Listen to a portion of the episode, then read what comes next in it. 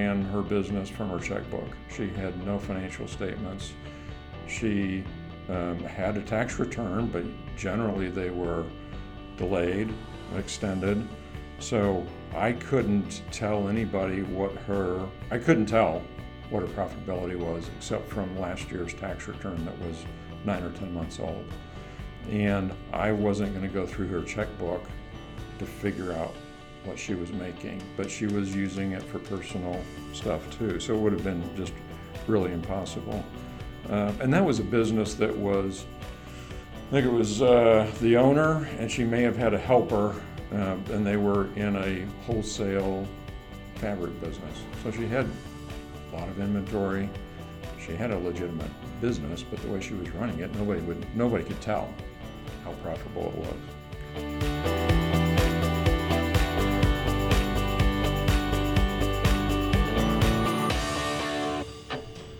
Welcome back to the Apex Business Advisors Podcast.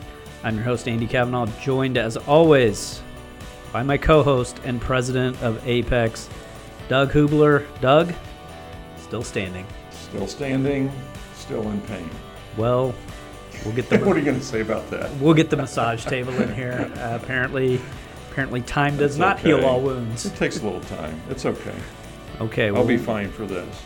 we'll str- we'll get you stretched. Let's Okay. get let's get a good stretch in. That's we'll what I do, need. Uh, we'll do podcast and then we'll follow that Traction by uh, table. team yoga. Okay.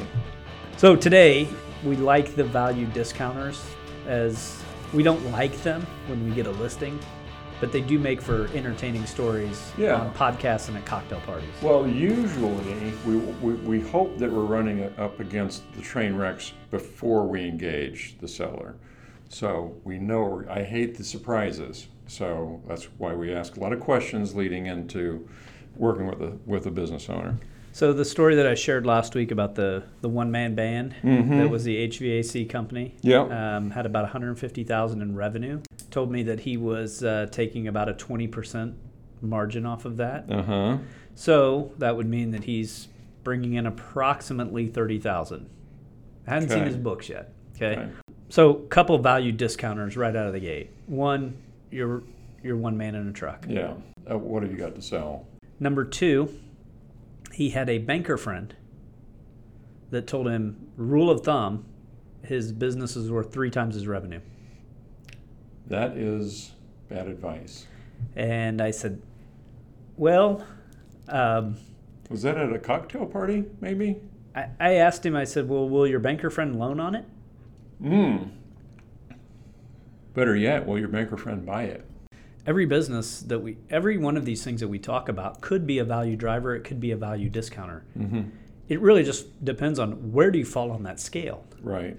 so That's last true. last week we held up having fully trained employees with a general manager in place um, the business basically operating itself with the owner providing oversight Mm-hmm. as a value driver the example i'm giving we're on the opposite end of that spectrum no employees owners doing Owner's everything Doing everything. All his knowledge is in his head. Customers know him, and that's it. So somebody taking over that business is going to struggle. his cell phone is on the side of the van. Right. Th- that's who people are calling, and that also leads to uh, we talked about customer concentration. Well, regardless of the number of customers that he has, they know him, Mm-hmm. and it's like me calling my buddy. Oh, my buddy, so and so, you know, he fixes my air conditioner for me when it goes out. He sells that business. Well, no longer that's no longer Yeah. my buddy I'm calling. Right. Right. And and usually what you see on these one man band shows is reveals that there's really no barrier to entry. I've told my plumber when he's asked me, what is my business worth? Can I sell it? And I just say flat, no. It's you. The name of the company is you. You've, d- you've done great. You've done well. You made a living. You're ready to retire. I can't help you. That is probably the biggest value discounter that we see come through here. Would you agree, or Mhm. what, what would you say? Yeah, probably. Well, I'll put it this way: the, the the majority of the businesses that we can't help tend to be the super small one or two man operations. And I say man, person operation. Sure. That we we just we don't have a market for that. Generally, those those are difficult to sell, difficult to finance, difficult to find the right buyer. Well, and the other thing too that say the one man operation Mhm. does is oftentimes they're taxed as either a sole proprietor or LLC as a sole Mhm. proprietor. Right. Right. And the business becomes their piggy bank. right. They live out of the business Yeah. because well, I don't have any employees to pay. Doing that plumbing gig over at Doug's house, I got to go buy some materials for that, and then Mhm. uh, okay, those materials cost me five hundred bucks, and I charge Doug a thousand to do it. Well, Right. I paid that five hundred out of my my checking Yeah, account, right, and then that right. money came back in, and now that I need something to eat because I'm hungry, I got to go get some food off of off of this, and Yeah. so yeah. and they end up the books become dirty. That was one of the That's- other things that you had Yeah. mentioned as clean books is something that's a value driver. Yeah. Explain It's- why dirty well, books. You're reminding me of a story of a, of a client that I had early on where I really learned a, a lesson in somebody using their business for personal and business. But she literally ran her business from her checkbook. She had no financial statements. She um, had a tax return, but generally they were delayed, extended. So I couldn't tell anybody what her, I couldn't tell what her profitability was except from last year's tax return that was nine or 10 months old. And I wasn't going to go through her checkbook to figure out what she was making, but she was using it for personal stuff too. So it would have been just really impossible. Uh, and that was a business that was, I think it was uh, the owner, and she may have had a helper, uh, and they were in a wholesale fabric business. So she had a lot of inventory. She had a legitimate business, but the way she was running it, nobody would nobody could tell how profitable it was. when you are ready to sell that business, you're not really selling a business, and in many respects, it's almost like you're you're getting your retirement from the factory. Mhm. There's really nothing left because the business becomes unsaleable. Right. Um, you know, something else is what's the future look like? Historically, there's been some pretty dominant industries that coronavirus has killed. I think you're you're talking about industry trends and and also the business trends. So, you know, we talked about bad books, but we also do look at okay, what's the industry doing? Is it a dying industry? Is it the is it the buggy whip industry, you know, that kind of thing?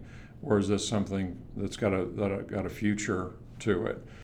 All of our buyers typically they're going to be looking at those things is what what's the industry doing? They're going to they're going to go out and do their research and find out if this is something that has some legs to it or is it just the business that's trending downward? So that's you know it's a thing that is going to hurt the value of the business if either the industry or that business itself has downward trends over the last several years because we don't know if that's going to turn around. That's the question is why is it trending downward?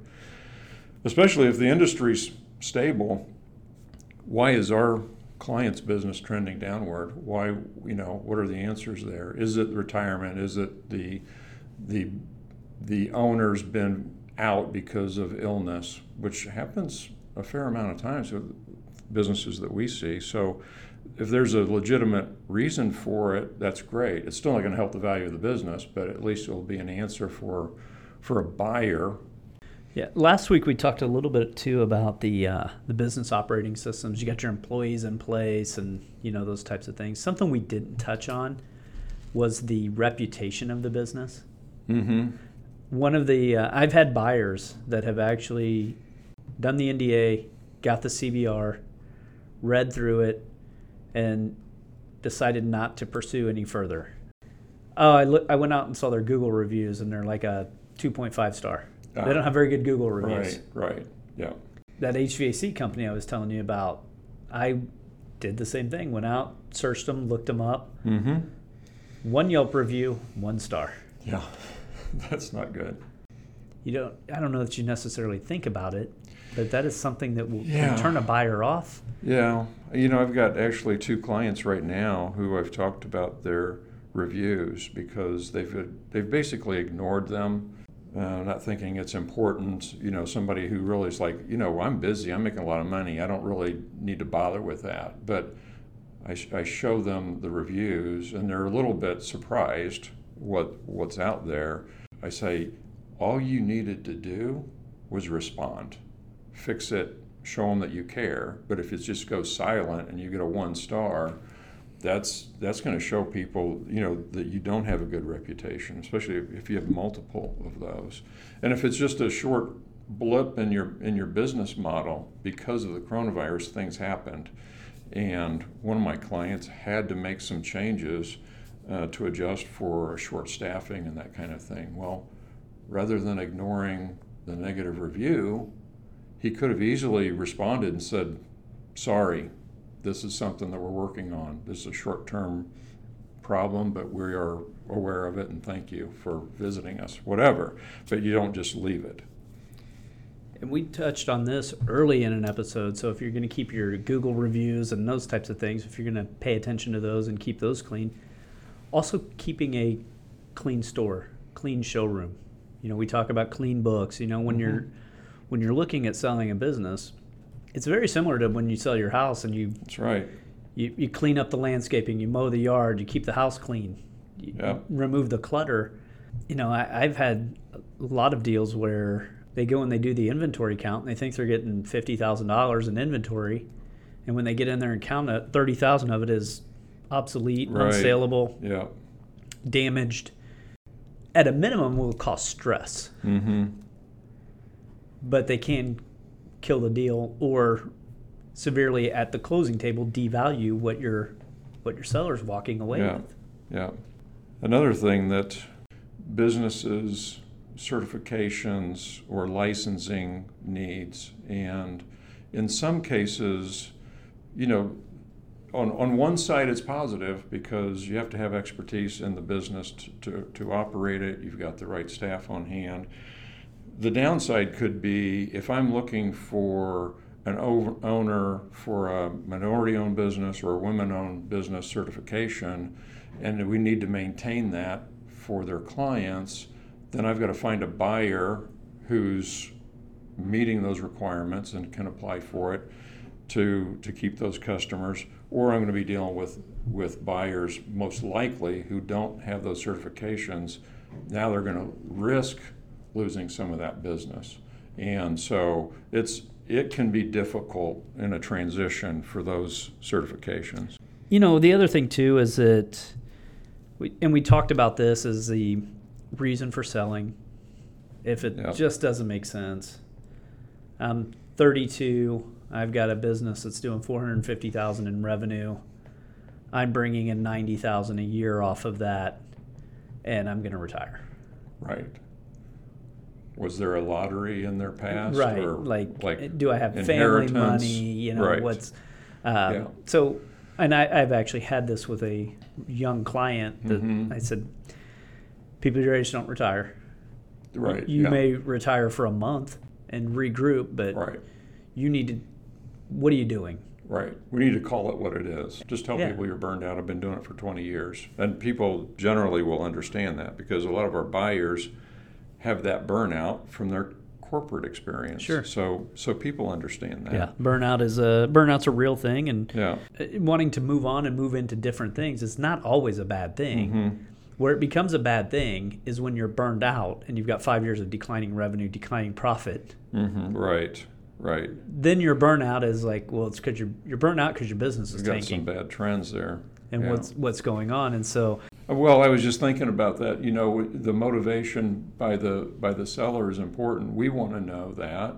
We want to know that we're working with a client who has legitimate reasons to sell, and you know, we're we're gonna we're gonna shoot for the truth. We want to really know what's going on uh, behind the scenes, and I think usually we do. It's either health issues, could be marital issues, um, the retirement, burnout, and if it's something related to um, maybe employees. We, we see that now because people people are tired of trying to find employees and they just get they're getting burned out from that and that's so it's understandable. We just need to say that what it is, and I think that the value detractor here on some of these businesses when they can't find employees is a buyer's looking at that and saying, I'm going to have the exact same problem. Why am I going to have it any differently? So I know I'm going into this with heading meeting some headwinds, I guess. Well, and especially on the employees thing, if they're coming in new, what you know, what makes me feel like I'm going to this this person's been doing this for 10, 15 years. What perspective am I going to bring in that's going to help me find people? Like Yeah. they know where to look and they can't find it. Yeah. um, what you know how am i going to do how am i going to do better you know the other thing too is you know you talk about the reason for selling do you have clean books you know we i know we we kind of got Yeah. off on onto clean books last week but uh, you know dirty books are going to be the biggest detractor because if i can't if if i have to go through a matrix to find out where all the trace and you know, I, I use the analogy of uh, untangling a bowl of spaghetti Mm-hmm. to, Yeah. to figure out where you're stashing this and where the bodies are hidden and Right. you know all of that. Well, okay, if I'm a buyer coming in, am I going to trust it? And also, you know, the other thing we see more often than not is that people will just get into it and be like, you know what, this is too complicated, it's too confusing. I'm out of here. Well, Uh, yeah, they see a couple of things. It's going to cost them a lot to have a CPA help them untangle that mess, and if even if that's possible, and they're looking at this as additional cost, but also their risk is going up now. Every time, every time they look at it and say, "I don't understand how you're doing this, and why you report it this way, and where, wait, where's that line item going on?" ne- You know then they're going to say, "Yeah, I'm going to step away from this." Well, the other thing too that those dirty books lead to, it's going to lead to owner financing, Right, which right, introduces risk, and you know most owners do not want to, they don't want to finance it. right. Um, the likelihood of actually getting all of your money hmm is not very high. Well, and I think that's that's a really uh, a red flag for a buyer when the books are not clean, and the seller refuses to finance any of the deal. Then, oh, and maybe their their motivation is, yeah, I just want to do something different. Then you know all these things coming together, and a buyer's typically not even going to negotiate a price. They're probably just going to walk away from it. Yeah, and we talked a little bit about add backs last Mhm. week. Um, those add backs, great. You you avoided some taxes on it, but if we're getting a three multiple on your business, you probably shouldn't expect the full three multiple on your boats and your lake house and you know those types of things. Probably on your cell phone, probably on your life insurance. You know, some Mhm. of those more legitimate type things. Yeah, you're probably going to get full multiple. Right.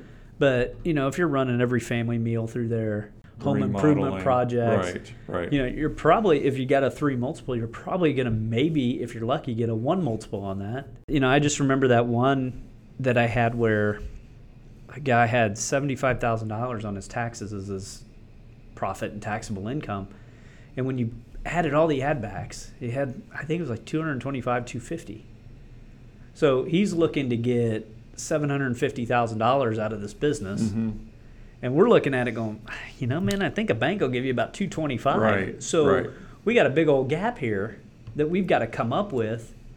And that's going to lead to, if the buyer trusts, all of these things that you put in here on your mileage and your vacations and your road trips and your dog's vet visits and some of the other things, if they believe you. I was going to say that becomes a huge trust issue, not only for the buyer, but then the the bank is is not going to finance all that. So they're they're they're going to be one of the ones behind you going, yeah, like, we're not going to include that in the Right. in the cash flow Yeah. number. So the, the one last thing Yes, as we as we, as we down, finish this up, Yes. because we really didn't talk one one big thing, customer concentration, and and we talked about it a little bit last week. But if you've got somebody who has, and I've got a client or potential client who has, you know, eighty percent of their business with one customer, and on one side, that's been very good for them over the years. They've developed it, they grew that.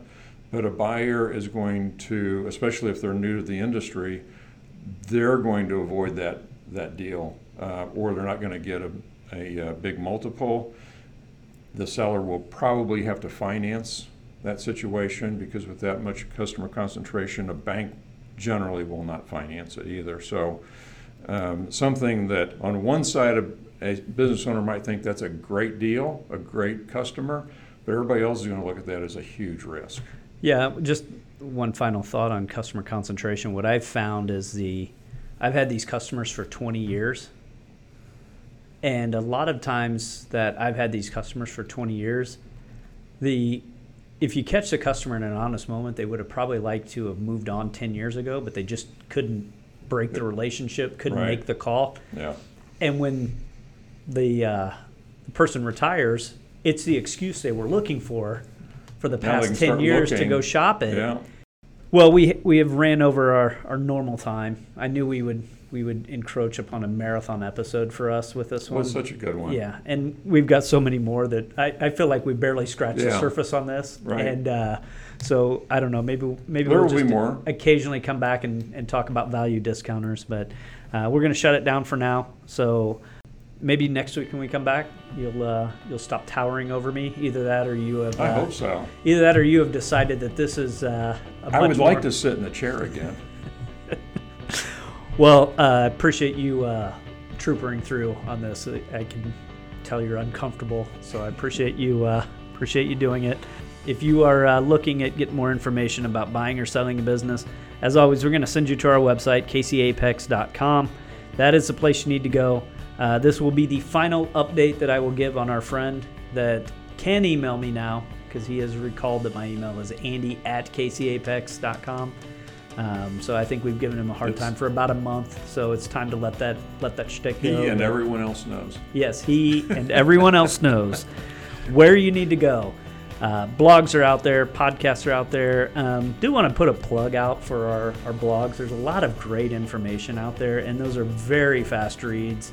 You know, I would encourage people to uh, to look through there. Obviously, you're Yeah, not going to get always through. timely and current. Yeah, and you know the nice thing too is even if you go back uh, six months or a year, there's probably something relevant out there, and uh, that's a lot of why we do Mhm. these podcasts as well because we don't know where people are in their journey, and uh, so we want something out there um, that people can go and use as a resource. So, um, KCApex.com, that's the best resource that we can offer you. That's got all of our current listings, and of course how to get in touch with with all the brokers here. So until next week, if you're looking at buying or selling a business, we got you, fam.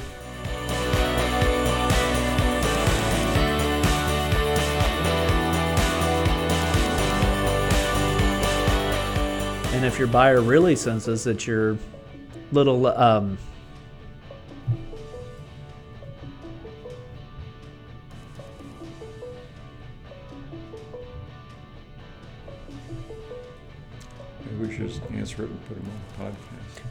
hey Russ, can I call you in five? Yeah, that'd be fine. All right, I'll give you a call back here in a few. Okay, thanks. Bye. I meant not to answer that. I meant to send him a text, and it did make it on here.